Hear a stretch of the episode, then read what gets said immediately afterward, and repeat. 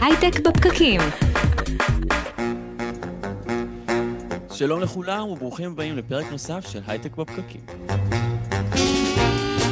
אנחנו כאן איתכם מדברים על יזמות סטארט-אפים, טכנולוגיה והעתיד. אני אורי טולדנו, איתי נירית כהן. שלום נירית. בוקר טוב אורי, מה שלומך? בסדר גמור, מזל טוב גם צריך להגיד. אה, לנירית הייתה יום הולדת אתמול. כן, זה נכון, תודה, תודה, יום הולדת בסגר, אבל היה נורא כיף. ואיך הגעת? קודם כל פיניתי את היומן. שזה יפה מאוד, כן. נפלא. צריך להגיד, היה לנו הכנות לתוכנית הזו, שאמרת, חבר'ה, אתם לא פונים אליי, יום הולדת, כל הכבוד לזה. האמת היא שאתם הייתם נורא נחמדים, אתם עשיתם את זה הפוך, ואמרתם, אנחנו לא נפנה אלייך. כן, ואחר כך, אה, זה מעניין אגב, אנשים בסגר, אז אה, במקום אה, וואטסאפים קיבלתי המון טלפונים, ובמצב רגיל מי יכול, למי יש זמן לענות כן. לטלפונים, מצאתי את עצמי רוב היום על הארסל בגינה עונה לטלפונים, היה מאוד כיף. כיף. טוב, אז uh, נגיד שהתוכנית הזו עולה כווידאו בפייסבוק לאב של כלכליסט ויציון הסטארט-אפ, כפודקאסט בכל אפליקציות הפודקאסטים במדינת החיפוש בפקקים. קבוצת הדיונים שלנו בפייסבוק נקראת הייטק בפקקים, שם אתם מוזמנים להתייעץ, ללמוד, גם ליצור קשר איתנו. Uh, היום אנחנו נצלול קצת יותר לעומק uh, אחרי מה שראינו בשבוע האחרון אה, עם הסיפור של גיימסטופ, עם אותם משקיעים צעירים שהעלו את הערך של מניה. בהמון, אחרי שמנהלי קרנות גידור עשו עליה שורט. אה, סיפור מאוד דרמטי, לקחו את זה גם לנרטיבים של עשירים נגד עניים. אני קצת פחות אה, התחברתי על זה, רק בשביל לתת אה, רקע תיאורטי קצר למי שלא שמע או למי שלא הבין מה זה שורט. אז שורט זה להניח שמניה הולכת לרדת ובעצם להרוויח על זה כסף.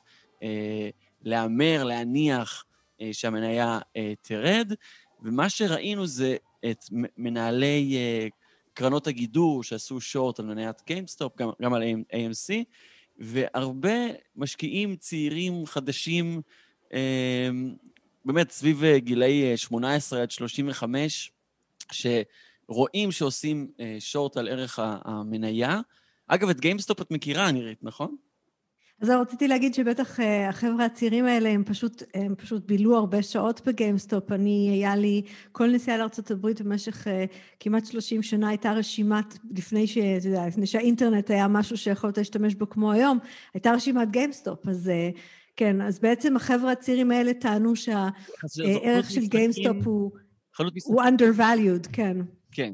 חנות משחקים פיזית, שזה מאוד לא 2021, ולכן גם המניה שלה ירדה והייתה... אבל זה היה מוסד של גיימרים, זה היה המוסד, היית עושה שם חילופים, משחקי קלפי מג'יק למי שזוכר, זה היה מוסד. נוסטלגי, הזכרת את קלפי המג'יק. לקח, לקח לי איזה רגע של וואו, שנה, שנתיים שיחקתי בזה. אז היה שם אפקט מעניין של גם, גם שורטיסטים, ו...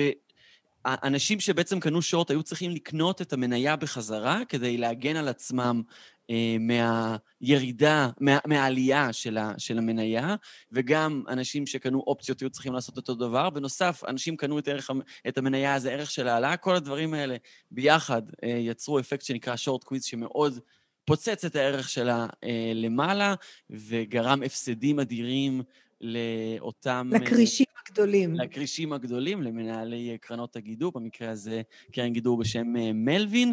אז אנחנו נדבר על זה קצת באספקט רחב יותר. מי הם המשקיעים הצעירים האלה שהתחילו להיכנס לעולם השקעות בתחילת משבר הקורונה וגם אה, לפני כן, אבל עכשיו ממש כבר אי אפשר שלא אה, להתייחס אליהם.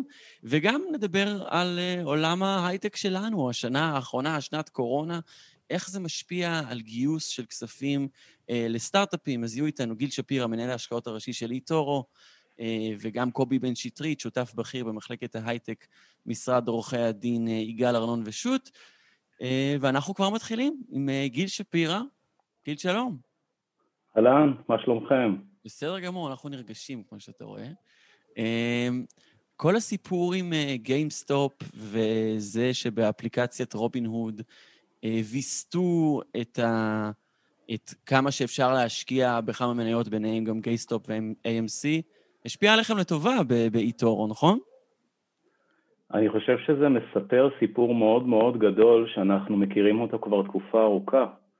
אתה יודע, אני נמצא בשוק ההון לא מעט שנים, אבל uh, אני שם לב שלפעמים כשיש סיפורים מסוימים בשוק ההון, מפספסים אגב את הסיפור האמיתי, כי אתה תיארת מאוד מאוד יפה את עניין גיימסטופ. משקיעי שוק ההון שקמו כנגד השורטיסטים, קרנות הגידור, ומי מנצח בקרב הזה, זה סיפור נורא מעניין, אה, נורא יפה, אבל אנחנו חושבים שזה לא הסיפור האמיתי. אתה התחלת באמת...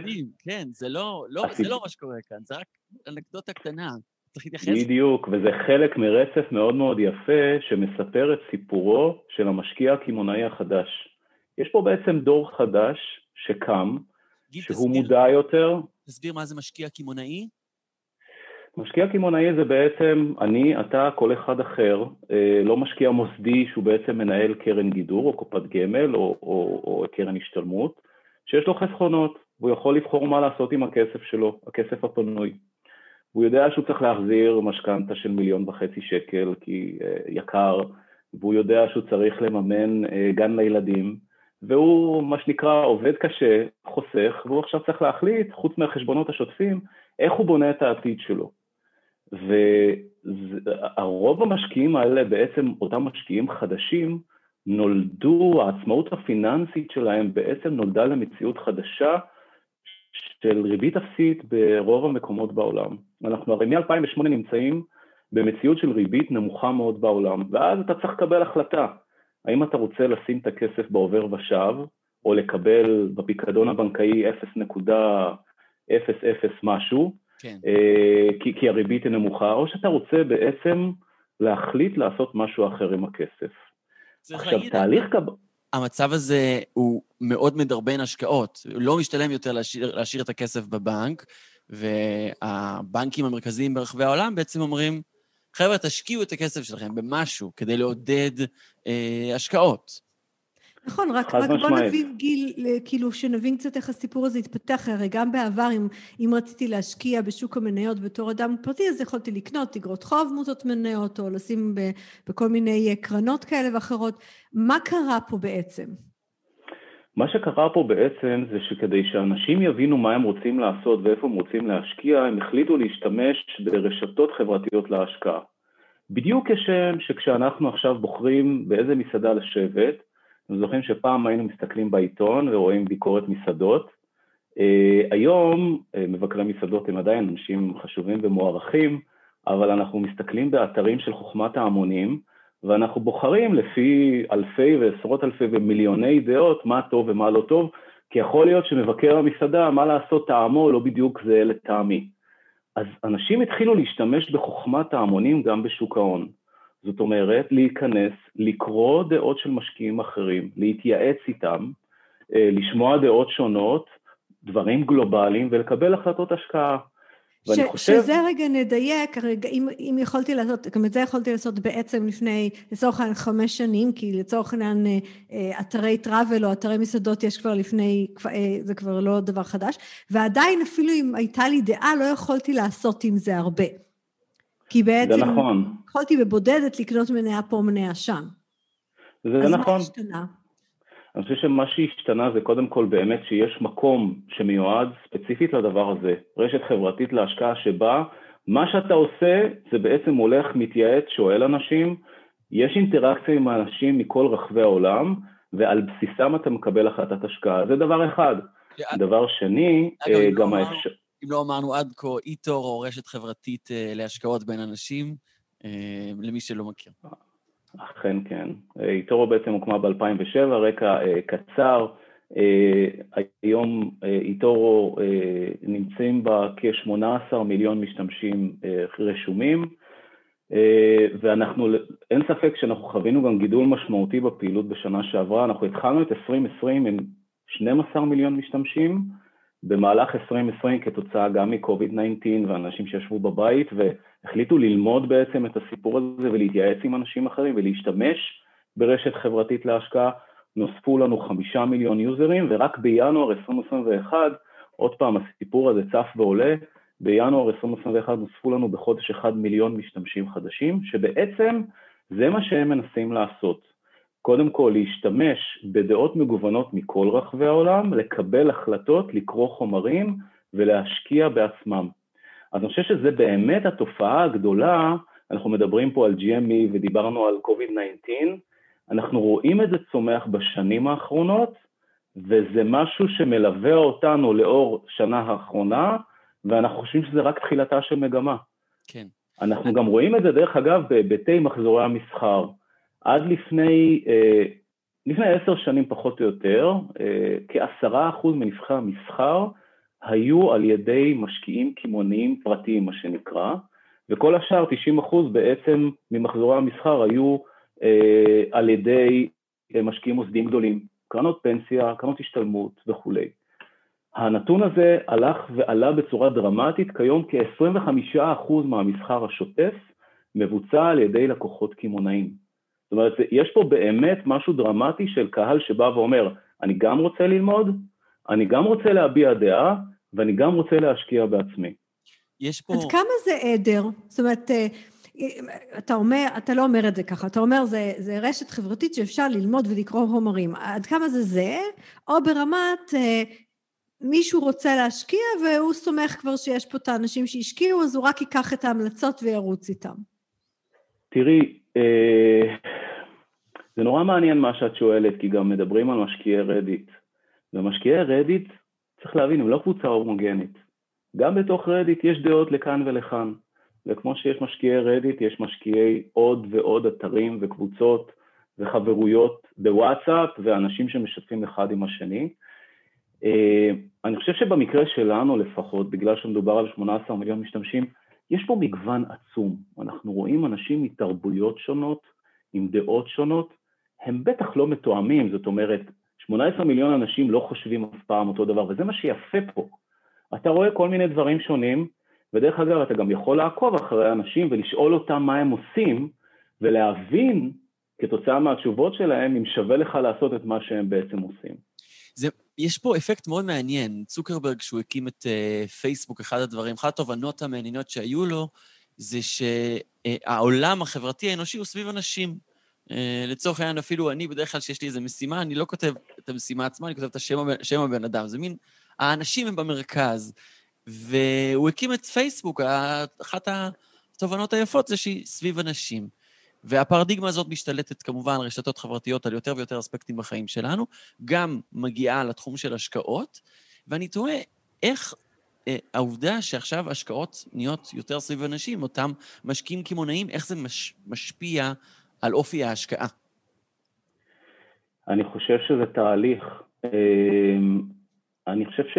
תראה, המקום שלנו, לדוגמה, באבולוציה של תהליך ההשקעות ובבגרות של המשקיע, כי בסופו של דבר מדובר לא על אנשים שהם לא יודעים מה הם עושים, זה דור המילניאל, זה דור שנולד בשנות ה-80 וה-90, אנחנו גם מתחילים לראות את דור ה-Z שנכנס לשם, זאת אומרת מדובר פה על אנשים שרובם בגילאי 25 אה, עד 45, אוקיי? זה אנשים שכבר יש להם דעה, אה, יש להם את הפתיחות הטכנולוגית ללמוד דברים וביטחון עצמי לעשות דברים, ואני חושב שהמקום שלנו הוא קודם כל לאפשר את החזון הזה, גם להוריד חסמים, אנחנו הרי החל מ-2019 למעשה מאפשרים מסחר במניות ללא עמלה, אה, ולהזכיר ללקוחות את ערכי ההשקעה הבסיסיים, כי בתקופות כאלה קל נורא להתבלבל. מה אני מתכוון להגיד? גיל, תן לי רגע שנייה אחת להבין משהו אחד, כי אתה נגעת עכשיו במשהו מאוד מעניין. זאת אומרת, אנחנו דיברנו רגע, דיברנו קצת על התוכן, על הסוגיה של הסטוק, אבל בעצם אתם פלטפורמה שעשתה uh, disruption ל, ל, ל, ל, לביזנס קיים. ובתוך העולמות של, ה, של הביזנס הזה של השקעה במניות, um, הדרך הייתה לגבות עמלה על, ה, על הטרנזקציה ומכך התפרנסו בעצם הגורמים.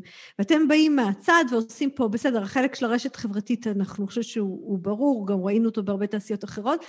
אמ, בסיפור של גיימסטופ שהתחלנו איתו, דיברנו באמת על הרבה דגים קטנים מסוגלים לאכול את הלוויתן הגדול, אבל בעצם מודל, מודל עסקי. איך, איך מקימים בעצם מודל עסקי אלטרנטיבי? ממה אתם מתפרנסים?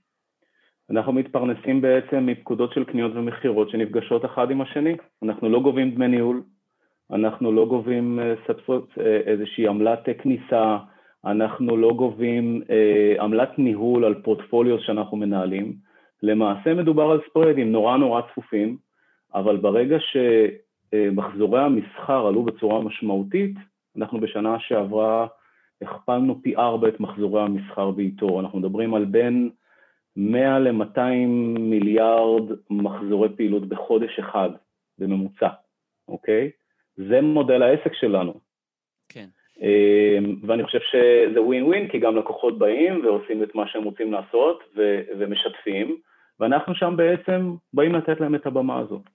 מהבחינה הזאת זה מעניין, כי, כי על פי דיווחים אתם לפני הנפקה במהלך 2021, אה, אה, אז אה, מאוד חיובי ש, שהעסקאות, שהיקף העסקאות עולה. אני רוצה לדבר שוב על איך משקיעים בצורה חברתית. אני ראיתי לדוגמה ברדיט בפורום שנקרא Wall Street Bets, משקיעים מדרבנים אחד את השני, על פי כל מיני ביטויים, לדוגמה יש diamond hands, שזה אנשים שמצליחים להחזיק מעמד מתי שערך המניה יורד ולא לצאת ו- ולהישאר שם מתוך הבנה של uh, משת... שיותר טוב להשקיע לאורך טווח ארוך, ויש paper uh, hands, שזה אנשים שבורחים ב- בלמטה, שזה ההתנהלות הכי uh, פחות טובה. אילו עוד אתם רואים אה, דרבונים ו- ואינטראקציות בין המשקיעים השונים בפלטפורמה? אמ, תראה, יש בעצם וול, הזכרת את פייסבוק, אז יש בעצם פיד אה, לכל נייר, שבו משקיעים מעלים רעיונות. אה, המונחים עצמם, אתה יודע, בקבוצת רדיט זה אולי יותר, אצל אנשים ומקומות אחרים זה אולי קצת פחות. אנחנו רואים הרבה אנשים שמעלים רעיונות השקעה גם באופן של אנליזות קצרות, שמצרפים לינקים ומאמרים אה, ומחווים דעה, ושרשורים מאוד מאוד ארוכים של אנשים בשפות שונות. יש לך גם אפשרות, אתה יודע, לקוח, לא כל הלקוחות כותבים באנגלית, ולקוח אחד יכול לכתוב בסינית, ואחר יכול לכתוב בגרמנית, אז על ידי Google Translate אתה יכול פחות או יותר להבין כולם מה הם אומרים, אה, והדיון עצמו הולך ומלבה את עצמו ומגיע לאיזושהי מסקנה, לפעמים משותפת, לפעמים לא, של משקיעים, אה, וזה נורא מעניין, כי יש המון דיונים, אתה יודע, גיימסטופ אה, היה דיון מאוד ער גם אצלנו ברשת החברתית, אבל לפני זה היה דיון על וואטסאפ או סיגנל, ולפני זה היה דיון של אמזון שהחליטה להקים אולי מהלך שילוחים משלה, ומה זה יעשה לחברות כמו UPS ופדקס. והיום בבוקר יש דיון של אפל שעושה, אה, אם אני לא טועה זה היא, שעושה שיתוף פעולה עם אה, קאיה לגבי רכבים אוטונומיים. כן. זאת אומרת, דיון רודף דיון רודף דיון, ובגלל שיש כל כך הרבה אנשים, אז תמיד יש את זה שעולה ישר על הדבר החם הבא, שם אותו בוול, ואז מישהו אחר פתאום שם אנליזה, ואז האחר מגיב לו בשפה אחרת, שהוא בכלל שמע דבר כזה וכזה, והדברים מתגלגלים בצורה מדהימה. וגיל, אתה, אתה מנהל ההשקעות הראשי של איטורו, נכון? נכון. אז מה, מה התפקיד שלך בכל הדבר הזה? תראה, מנהל השקעות ראשי באיטורו הוא, הוא תפקיד שונה מאשר להיות מנהל השקעות הראשי בקרן פנסיה, ששם אתה בעצם אמון על כספם של המשקיעים ואתה קובע אסטרטגיית השקעה, אם להיות יותר במניות בארצות הברית או, או ופחות באסיה וכולי וכולי. אה, אני אחראי בעצם על אה, כל פעולת ההשקעה של איטורו מבחינת אה, המוצרים ללקוחות. יש לנו פורטפוליו שאנחנו מאפשרים ללקוחות להשקיע בהם, שזה בעצם סוג הפרשנות שלנו לעולם האינדקסים. זאת אומרת שאם לקוח רוצה, לדוגמה, להשקיע בתעשיית החיסונים, אוקיי? הוא שמע על כך שיש הרבה חברות שמפרסמות ניסויים אה, ותוצאות לחיסונים לקורונה, אבל הוא לא יודע אם הוא צריך להשקיע באסטרהזניקה, או במודרנה, או בפייזר, או בג'ונסון אנד ג'ונסון, או בכל חברה אחרת. ויש פורטפוליו שנקרא Vaccine Med, שהוא מאפשר ללקוחות חשיפה ל-15 חברות שעוסקות בייצור ופיתוח והפצה של חיסונים. אז זה דבר אחד שאנחנו עושים על ידי ועדת השקעות שלנו. כן. אה, אנחנו גם רושמים עוד נכסים להשקעה, מניות להשקעה ו-ETFים. כל פעילות ההשקעה של הלקוחות, ETF למעשה זה בעצם, אה, אה, התעודת סל או הקרן סל המקורית, היא בעצם ה-ETF העולמי, Exchange Trained Fund, בעצם S&P 500, עליו יש ETF שעוקב אחרי המדד, לדוגמה, כן. SPY, לדוגמה. אז כל כלי ההשקעה ומכשירי ההשקעה שיכולים לעזור למשקיע לטווח הארוך, זה דבר שעליו אני והצוות שלי אחראי. ואילו, למה בעצם משקיעים אה, מפרסמים את הפעילות שלהם? הרי זה לא משהו שאם אני, יש לי מידע, אם אני, יש לי איזו תפיסת עולם שנגיד emerging markets, נגיד סין הולכת לעלות, אז לא עדיף שאני אשמור אותה לעצמי ואשקיע פשוט, למה אני צריך לספר על זה? זו שאלה אדירה. אתה יודע מה? אני, שאלו אותי את זה המון בימים האחרונים. מה הסיפור פה? וזה עוד חלק מהשינוי התפיסתי והמנטלי של דור המשקיעים החדש. שלך יש, אתה נגיד משקיע בקופת גמל או בקרן פנסיה. אין לך מושג מה קורה בכל רגע נתון שם. אתה רואה בסוף החודש פרסום, אחד עשה יותר, אחד עשה פחות, ואז מראיינים את זה שעשה יותר, והוא אמר, אני עשיתי, אה, השקעתי יותר במניות אירופאיות שעלו קצת יותר, והשני אומר, אני עשיתי קצת פחות כי הייתי יותר שמרני כי השוק עלה, וכולי וכולי. פה ברשת חברתית ההשקעה זה בדיוק הפוך, אנשים, כמו שאמרת, רוצים לחשוף את מה שהם עושים. יש פה רצון באמת לבוא ולשתף ולהגיד, אני רוצה להיות מוביל דעה. יש לי רעיון השקעה מעניין, אני חושב שהוא טוב, ואני רוצה שאנשים אחרים יאתגרו אותי. יכול להיות שאני טועה, ואם אני צודק, איזה יופי שאני לימדתי מישהו אחר, ואולי הוא גם ישאל אותי פעם הבאה מה אני חושב. כן. זה לגמרי הפוך ממה שאנחנו מכירים. האמת שזה מצחיק. זה, זה בעצם כל הרעיון של, אה, של רשתות בעולם החדש, נכון? זאת אומרת שאתה הופך להיות המרכז של הרשת. וגם אני חושבת, אה, יש פה, בניגוד ללמה שאני אמליץ על המסעדה, כולם יבואו ויהיה לי תור, אה, יש, יש משהו בכולם הולכים לקנות את אותה מניה, זה משרת מטרה משותפת. אוי, זו עוד שאלה מעולה. כי את יודעת מה ההבדל בין מסעדה לבין שוק ההון? כי במסעדה, בסופו של דבר, כשאני רואה את חוכמת ההמונים, אני הולך למקום אחד. אוקיי?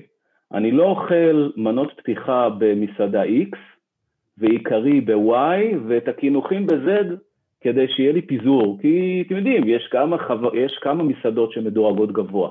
בסוף אני לוקח מקום אחד, אותו דבר בחדר במלון. אני הולך ל... אה, אני יודע מה, לבוקינג קום, ואני רואה מלא דעות, ואני בוחר בחדר אחד.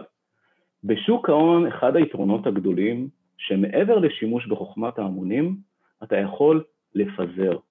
וזה ערך אדיר, אני יכול להגיד לכם שמה שאנחנו עושים ב, בכל השנה וחצי, שנתיים האחרונות, ובמיוחד בשבוע האחרון, העברנו מיילים והודעות ללקוחות שלנו שמזכיר להם, תהיו אחראים. אנחנו לא נגיד לכם מה לקנות ומה למכור, זה לא מקומנו, זה לא תפיסתנו. אתם תגידו אחד לשני. אנחנו רק מזכירים לכם לא לשכוח את ערכי ההשקעה הבסיסיים, הסתכלות לטווח ארוך, תבינו במה אתם משקיעים ותגוונו את תיק ההשקעה. אני לא מציע לאף אחד לשים את כל הכסף שלו, אתם יודעים מה? לא רק בגיימסטופ, במייקרוסופט, לא משנה באיזה חברה, אל תשים 100% אפילו 80% מהכסף במקום אחד. אתה רוצה גיימסטופ, אתה חושב שזה סיפור מעניין? שים כמה אחוזים, שים עוד כמה אחוזים באמזון, שים עוד כמה אחוזים בפייסבוק. וזה דרך אגב באמת אחד מהדברים שאנחנו רואים, שמי שבאמת מצליח לחצות את התקופות המאתגרות האלה, זה מי שזכר את ערכי ההשקעה הבסיסיים. פיזור והסתכלות לטווח ארוך. כן. אמ, איפה אתם תופסים את התפקיד שלכם באמת כלחנך אה, חינוך פיננסי נכון, בדיוק אותם אה, טיפים שהעלית עכשיו? הרי זו רשת חברתית, זה מין ג'ונגל אנושי שכזה. אמ, איפה אתם נכנסים לתמונה עם אה, קצת עצות זהב כאלו? אז אחד, מה שאמרתי, שאני חושב שהוא הוא, הוא פשוט חובה מבחינתנו להזכיר ללקוחות ולשלוח להם מיילים והודעות ולשלוח להם חומרים אה, מעולם ההשקעות, שלחנו להם לפני כמה ימים אה, מאמרים שקשורים למודל הקאפ-אם, שזה מודל שקשור לפיזור. אה, אנחנו עוסקים המון בקונטנט, ייצור של תוכן. יש לנו, קלטנו המון עובדים, אנחנו בשנה האחרונה קלטנו 300 עובדים, יש באיתור 1,100 עובדים היום, 700 אה, מתוכם בישראל, ובשנה הקרובה אנחנו עתידים לקלוט עוד 500 עובדים, וחלק מהעובדים הם גם אנשי תוכן, שבעצם תפקידם זה לא רק אנשי R&D, לתמוך, כי הרי אנחנו חברת פינטק, זה אנשים שתפקידם לייצר תכנים של השקעה, להסביר מהי מניה, אנחנו בונים עכשיו איתורו אקדמי, דרך אגב, שלקוחות יוכלו להיכנס על כל דבר בעולם, כמו ספרייה אינטרנטית, מה זה מניה, מה זה ETF, מה זה גיוון, מה זה פיזור, אה, איך קונים מניה, איזה עמלות יש במניה וכולי וכולי. אז מעבר לעובדה שאנחנו פותחים את הכל באופן רחב למגוון של דעות, התפקיד שלנו, כמו שאתה אומר, הוא בעצם אה, לתמוך בהמון המון תוכן השקעתי תומך. גיל שפירא, מנהל ההשקעות הראשי של איטורו, על עולם ההשקעות המתהווה לו עם אנשים חדשים, צעירים, אה, שנכנסים להשקיע באופן חדש ושונה ומתייעצים זה עם זה. זה נורא מרתק ואנחנו נמשיך לעקוב אחרי זה. תודה רבה. תודה, וזוהי רק ההתחלה. תודה רבה לכם. עכשיו אני עם השיר הזה בראש, וזוהי רק ההת... נדבקתי. בדיוק. שזה לא ילווה אותי להמשך סוף השבוע. תודה. תודה רבה. זה מעניין, אורי, השינוי הזה שאנחנו רואים אה, בשוק ההון, מבחינתי, הסיפור המעניין פה זה הדג קטן לוקח אה, דג, אה, הרבה, סליחה, הרבה דגים קטנים לוקחים דג גדול. כן, אני, אחד הדברים שלא דיברנו עליו זה שאם מסתכלים על משבר הקורונה המתהווה, אין עדיין המון נתונים לגבי זה, אבל לדוגמה ראיתי מחקר של אוניברסיטת חיפה על האי שוויון האדיר שנגרם כאן. כי לדוגמה הסתכלתי על, על, על, על משכורות של אה, נשים לעומת גברים במהלך הקורונה, והאי שוויון גדל. הסתכלתי על אה, ערביי ישראל לעומת אה, האוכלוסייה היהודית, והאי שוויון גדל. הסתכלתי על אוכלוסייה צעירה לעומת אוכלוסייה בוגרת, והאי שוויון גדל.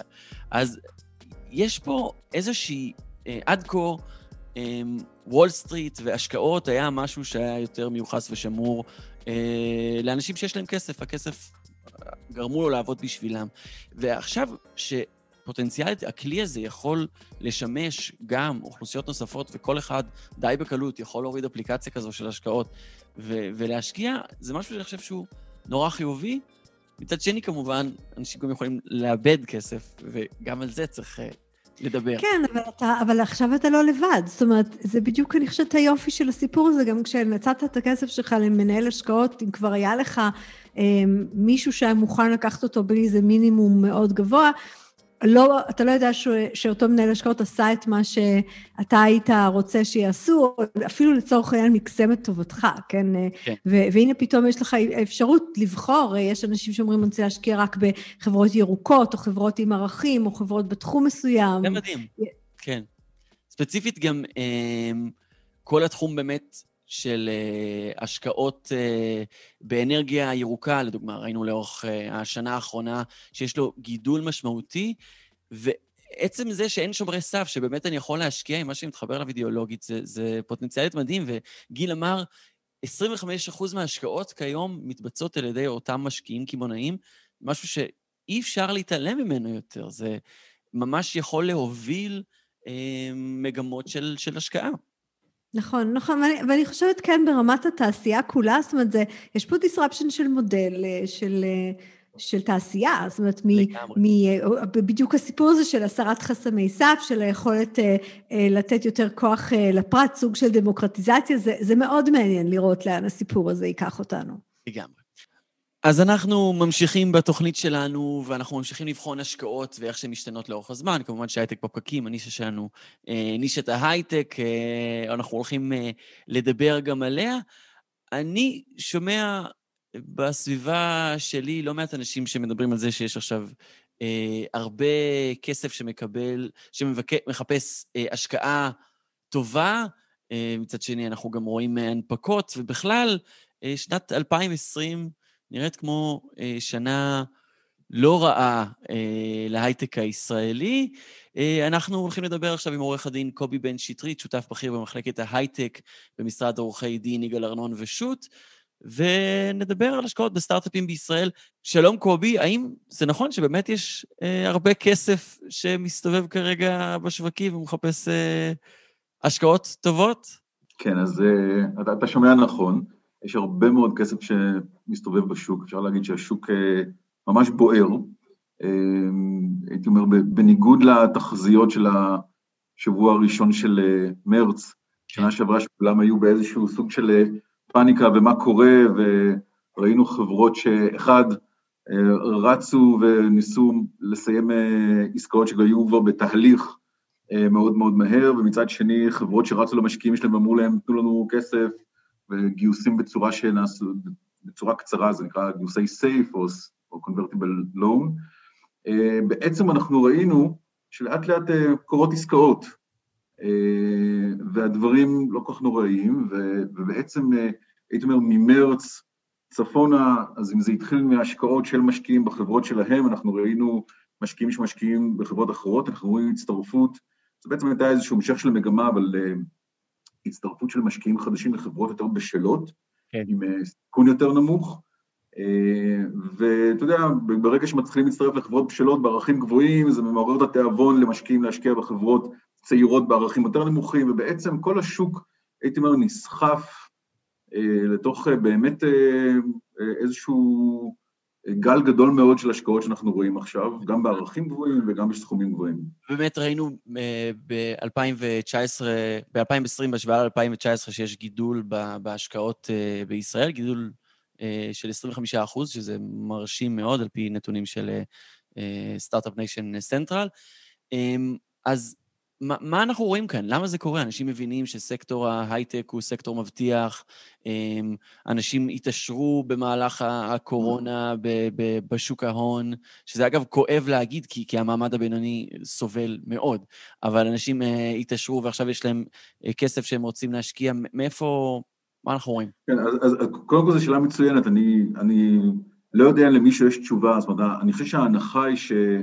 משקיעים לקחו כסף שהם נניח התכוונו להשקיע אותו בתעשיות יותר ישנות, בתיירות, בתעופה, בדברים דומים אחרים, וראו בעצם איזה תחום רץ קדימה, גם בתקופת הקורונה, ובאמת אתה רואה שההייטק רץ קדימה, כולם צריכים מחשבים, כולם צריכים VPNים, כן. כולם קונים עוד רישיונות, כולם קונים לפטופים, כל הקטע של התקשורת אה, מרחוק, אה, מאוד מאוד, אני חושב, מאוד מאוד אה, העצים את השוק של ההייטק, יש גם את כל העולם של ה...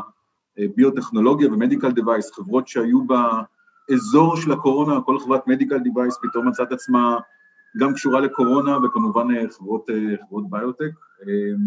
ואני חושב שבאמת אם זה התחיל מהשקעות של משקיעים בחברות פורטפוליו שלהם, זה המשיך לגל גדול מאוד של השקעות, וכסף פנוי שכנראה גם היו בכל מיני קרנות של growth capital, כן. זה איזשהו, קצת יותר קטן מ private equity, אבל קרנות שמשקיעות סכומים מאוד מאוד גדולים, ראינו גיוסים של עשרות מיליונים אה, בערכים של דור. ואנחנו רואים המון השקעות סקנדרי, נכון? זה משהו שהיה הרבה פחות כן. בשנים ש... שהיו, שעברו. נכון, אז, אז, אז באמת ב, ב, במקביל לעליית אה, ערך של אה, חברה וגיוסים גדולים, באמת אנחנו רואים תופעה של, של הייתי אומר, השנה, שנתיים האחרונות, שבמקביל להשקעה בחברה, סכומים מאוד מאוד גדולים, נעשית גם רכישה של מניות מבעלי מניות קיימים, יזמים ולפעמים גם משקיעים. זה אומר, אה, מי שלא מכיר את המונח secondary, אה, בעצם אפשרות, לפני שהחברה עושה איזשהו אקזיט ומוכרת את עצמה, למכור חלק מהמניות של הפאונדרים, וככה אה, כבר נכון. להתחיל להרוויח לפני האקזיט, להביא כסף גדול הביתה. זה נכון, זה מדויק. זה בעצם מאפשר ליזמים בעיקר לעשות איזשהו אקזיט קטן, במרכאות להירגע, לקחת את הכסף הביתה, זה יכול להיות בין אה, אה, מיליון דולר לפעמים מיליונים רבים, אה, ובעצם בעצם מה שהמשקיעים משדרים ל, ליזמים בעסקאות סקנדרי האלה זה, אוקיי, קחו כסף הביתה, תראו קצת, תקנו את הבית, תקנו את האוטו, תסגרו את המשכנתה, אבל תהיו איתנו עכשיו להביא את החברה לערכים של המיליארד, ואל תרוצו למכור את החברה ב-200 ו-300 מיליון דולר.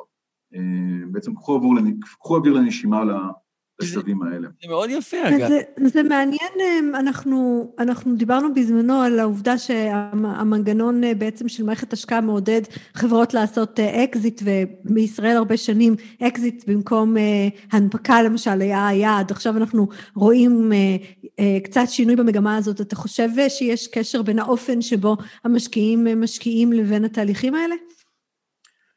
אז באמת בשנה האחרונה נפתח, אה, נפתח השוק של ההנפקות, אה, שזה גם הנפקות שהן הנפקות רגילות של חברות שמגישות תשקיף ומנפיקות בבורסה, בין בתל אביב ובין בניו יורק, אבל גם נפתח באמת איזשהו שוק של ספאקים, אה, שזה גופים שמגייסים כסף מהציבור לצורכי רכישה של חברה, מנגנונים לא, לא פשוטים, אבל זה, זה, זה גם איזשהו ערוץ שנפתח בשנה האחרונה ואנחנו רואים אותו. ומה שזה גורם, זה גורם לזה שיש יותר כסף בשוק. יותר כסף בשוק זה יותר תחרות על החברות. יותר תחרות על החברות זה ערכים עולים. ערכים עולים זה מה שנקרא רוצים אה, להיות יותר אטרקטיביים לחברה, אז בואו, אומרים ליזמים, בואו נעשה לכם גם סקנדרי. אז כן, כל המגמה הזאת של יותר כסף בשוק ויותר אפשרויות בעצם לגייס כסף, מעלות את, ה, מעלות את השווים וגורמות לתנאים של העסקאות להיות אה, עסקאות, אה, בעצם תנאים יותר טובים מבחינת החברה והיזמים. ואילו עוד מגמות אתה מזהה מלבד סקנדרי, מגמות השקעה בגדול? אולי ככה, בהתחבר לתופעה שאנחנו רואים, אפרופו השיחה שלנו אה, על שוק ההון, אנחנו רואים את הרבה דגים קטנים טורפים דג גדול, זאת אומרת, את היכולת של, של הרבה אנשים דרך כל מיני פלטפורמות להפוך להיות אה, גורם אה, בשוק ההון משמעותי, ובעצם זאת שאלה מעניינת, אתה חושב שאנחנו נראה הרבה גורמים קטנים מתאגדים על פלטפורמות בשביל להפוך להיות משקיעים רציניים גם בתעשיות שלנו? אני, אני לא בטוח, תראי, יש את כל הפלטפורמות המקובלות היום של ארקראוד אה, ודברים דומים אחרים של, שמאפשרות בעצם למשקיעים קטנים להצטרף להשקעות בחברות. אה, יש גם כל מיני הקלות של רשות ניירות ערך, לפחות בארץ ולפעמים גם בחו"ל, שמאפשרות לחברות אה, לגייס כסף גם מאנשים שהם לא, כאילו בעצם בסכומים קטנים ומהרבה אנשים ובלי להוציא תשקיף, שזאת בעצם הבעיה. אמ, אני לא יודע מה תהיה ההשפעה של הדבר הזה על השוק של ההייטקים בכלל. אני חושב שמגמות שאנחנו באמת רואים, זה, זה קודם כל, אה, הייתי אומר, אה, מגמה אחת שכולנו חווים אותה, כל החיים השתנו בעצם, הגיוסים נעשו דרך זום, אין יותר פגישות, אין אפילו שיחות ועידה. אה, אתה, הכל עושה היום ממש בפגישות בזום, או Webex, או Teams, תלוי עם איזה חברות אתה עובד, ו, ומעלים את המסמכים תוך כדי, הכל קורה מאוד מאוד מהר, אה, אז זה איזשהו אלמנט אחד של משהו שהשתנה, הייתי אומר מגמה מאוד מאוד בולטת, של העסקאות קורות מאוד מאוד מהר. אה, אנחנו, מעבר לזה, בפן הכלכלי, הסכומים מאוד גדולים, הווליואציות, הווליואציות עולות, ואני חושב שגם גם התנאים באמת הם תנאים שיותר טובים גם למשקיעים הקיימים וגם ליזמים. אנחנו, כמו שדיברנו, רואים הרבה מאוד עסקאות סקנדרי, אני חושב שדבר שאנחנו, שאנחנו רואים אותו פחות זה אקזיטים. אה, יש פחות אקזיטים, אה, באופן, אני לא יודע אם להגיד מוזר, אבל יש פחות אקזיטים. יותר הנפקות. ה... בדיוק. אז קודם כל, זה, זה, אני אומר שיש פה כמה סיבות. אה, קודם כל, זה נראה שהחברות שבדרך כלל קונות חברות, אני לא מדבר על החברות ענק כמו, כמו אינטל ומייקרוסופט וגוגל, אבל נראה לי שהחברות בלבלים היותר יותר קטנים, אה, מתרכזות בעצם בעסקי הליבה שלהם, מפחדות אולי להוציא סכומים גדולים החוצה עד שהדברים יירגעו, אולי זה, אולי זה עכשיו יירגע, אה, ובאמת, כמו, כמו שאתה הזכרת, אורי, שוק ההנפקות שנפתח, אה, בהחלט מאפשר לחברות לעשות חצי או אקזיט חלקי בלי להימכר. ו... מהבחינה הזו, קובי, אנחנו מרגישים אמ, בועתיות מסוימת אולי. אתה היית פה גם, אה, אתה כבר עושה את זה הרבה שנים, ו- you were around אה, בזמן בועת הדוט קום. אתה מרגיש איזה שהם קווים דומים? כן. אז אני, אני חושב ש... אני אגיד, אני אגיד כן ולא, אוקיי? אני, אני חושב שבקצב של הדברים, כן, זה מזכיר לי את שנות ה-90 המאוחרות, שגיוסים רדפו גיוסים ואבליואציות עלו ו, ודברים קרו מאוד מאוד מהר, אמ, אבל אני חושב שלהבדיל משנות ה-90, שאז באמת אה, היית רואה גיוסים בהרבה מאוד חברות שאפילו אנחנו, כשהיינו עורכי דין צעירים, לא ממש הבנו מה החברה עושה, לא ממש הבנו את התוכן, אה, אנשים די התאבדו על, אה, על להיכנס לחברה, היום אתה רואה משקיעים הרבה יותר מפוקחים, חברות הרבה יותר בשלות, יזמים הרבה יותר, הייתם הרבה בשלים, כן. מגיעים עם ניסיון, כבר, אה, כבר אה, כל ילד שיוצא מ-8200 כבר יודע איך נראה טרם של דרך מגייסים ומה עושים, אה, זה דברים שלא היו. הייטק, על כמה לקוח מכניס להם לאורך זמן, וככה גם לדעת, לתת להם שווי קצת יותר מדויק. נכון. אוקיי, אז דיברנו הרבה מאוד על התעשייה הזאת של, של מה קורה בסוף הסיפור ההייטקי של, של הנפקה, אקזיט. מה קורה בצד השני, בהתחלות, בגיוסי seed, pre-seed? אז, אז אני חושב שכמו, ש, כמו, ש, כמו שציינתי בהתחלה, אם uh, במרץ ראינו די בלימה, זאת אומרת קרנות אמרו רגע רגע רגע אנחנו קודם כל משקיעות בחברות הפורטפוליו שלנו, מוודאות שיש להם חמצן, שאם השוק הזה הולך להיסגר לגמרי ביולי, ספטמבר, uh, דצמבר, אז שאת הכסף שיש לנו נשקיע בחברות האלה, כדי שאנחנו לא נאבד את החברה, וראינו פחות השקעות בעצם בחברות uh, שקמו, uh, אז אני חושב ש...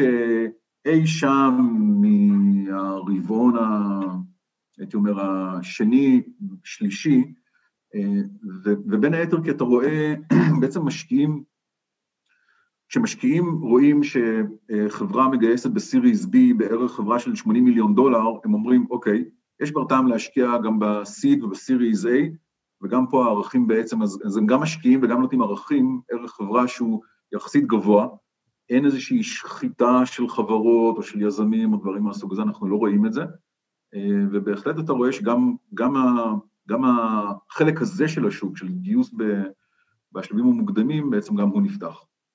אה, אני שומע דיווחים דווקא ש, שיותר קשה כרגע לגייס ל, לסבבים הראשונים, בטח למשקיעים שיש להם track record פחות מרשים. סליחה, ליזמים שיש להם track record פחות מרשים. כן, אז תראה, באופן, באופן טבעי, יזמים שמגיעים בעצם בלי, בלי ניסיון, שיצאו אתמול מהצבא, קשה להם יותר לגייס, אה, אבל אני חושב שכשמגיעים יזמים שהם אה, עם ניסיון, לפעמים אחרי אקזיט, לפעמים אפילו, אתה יודע, אנשים שהריצו חברה, גייסו כסף, אפילו אם הם נכשלו, הם יודעים להריץ חברה, הם יודעים לגייס כסף, הם יודעים למכור מוצר. אה, אני חושב שמשקיעים מחפשים אנשים כאלה, גם, גם בשוק של היום.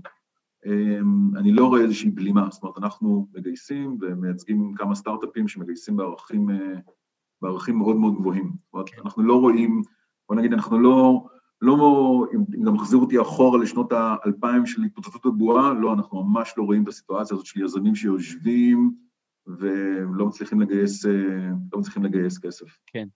וקובי, אמ, מתוך הניסיון הרב שלך בעבודה עם התעשייה, אם אנחנו צריכים לשים לב למשהו אה, שמדאיג אותך, או לחילופין שאתה חושב שהוא נקודת אור חיובית, מה זה יהיה?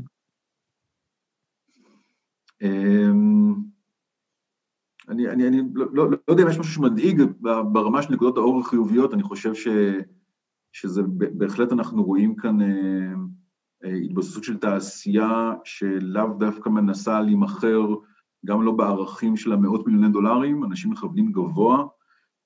אם, אה, אם פעם היו יוניקורנס בודדים, היום אתה כבר שומע ממש של הרבה מאוד יוניקורנס, אתה רואה חברות, הרבה מאוד חברות שהן כבר בשווי של מעל מיליארד דולר, וחברות אמיתיות, וזה זה נראה, נראה כיוון חיובי. יפה מאוד. אז אנחנו יוצאים, יוצאים חיוביים. עורך הדין קובי בן שטרית, שותף בכיר במחלקת ההייטק במשרד עורכי הדין יגאל ארנון ושות'. תודה רבה. תודה לכם. אני, אני יצאתי מעודדת, אתה יודע, אני חושבת, אה, קודם כל, את שאלת אותו דברים קשים, דברים, דברים, אה, נקודות אור, והוא אמר לך דברים קשים, לא יודע, נקודות אור, הנה זה מה שיש לי, אז אה, בעצם אחרי שנה כל כך מאתגרת ומצב כלכלי ש, שאנחנו נמצאים בו בכל העולם, בוודאי בתעשייה, אני חושבת שאנחנו רואים גם את ההצבעה ברגליים, לצורך העניין ההצבעה בכסף של המשקיעים, את, ה, את היציבות. צריכים לראות איך, איך מחזקים אותה. אני מסכים איתך, ה... אני יוצא בהרגשה דומה של איזה עמידות. טוב, אז לגמרי. אנחנו עם חיוך מסוים נסיים את התוכנית הזאת. תודה רבה לנירית כהן שהייתה כאן איתי. למרואיינים שלנו, גיל שפירא, מנהל ההשקעות הראשי של איטורו, קובי בן שטרית אה, מיגאל ארנון שהיה איתנו עכשיו. תודה לכלכליסט לרדיו תל אביב ולצוות התוכנית הנאמן שלנו, להדר חי ולטל חי על ההפקה של התוכנית הזאת. מעל הכל, תודה לכם שהאזנתם לנו. אנחנו ממשיכים uh, להעלות פרקים בכל יום חמישי. תלחצו עקוב באפליקציות הפודקאסטים השונות כדי להישאר מעודכנים. אנחנו גם מזמינים אתכם להצטרף לקהילת היזמים שלנו בפייסבוק שנקראת הייטק בפקקים. אני אורי טולדנו, נשתמע בשבוע הבא.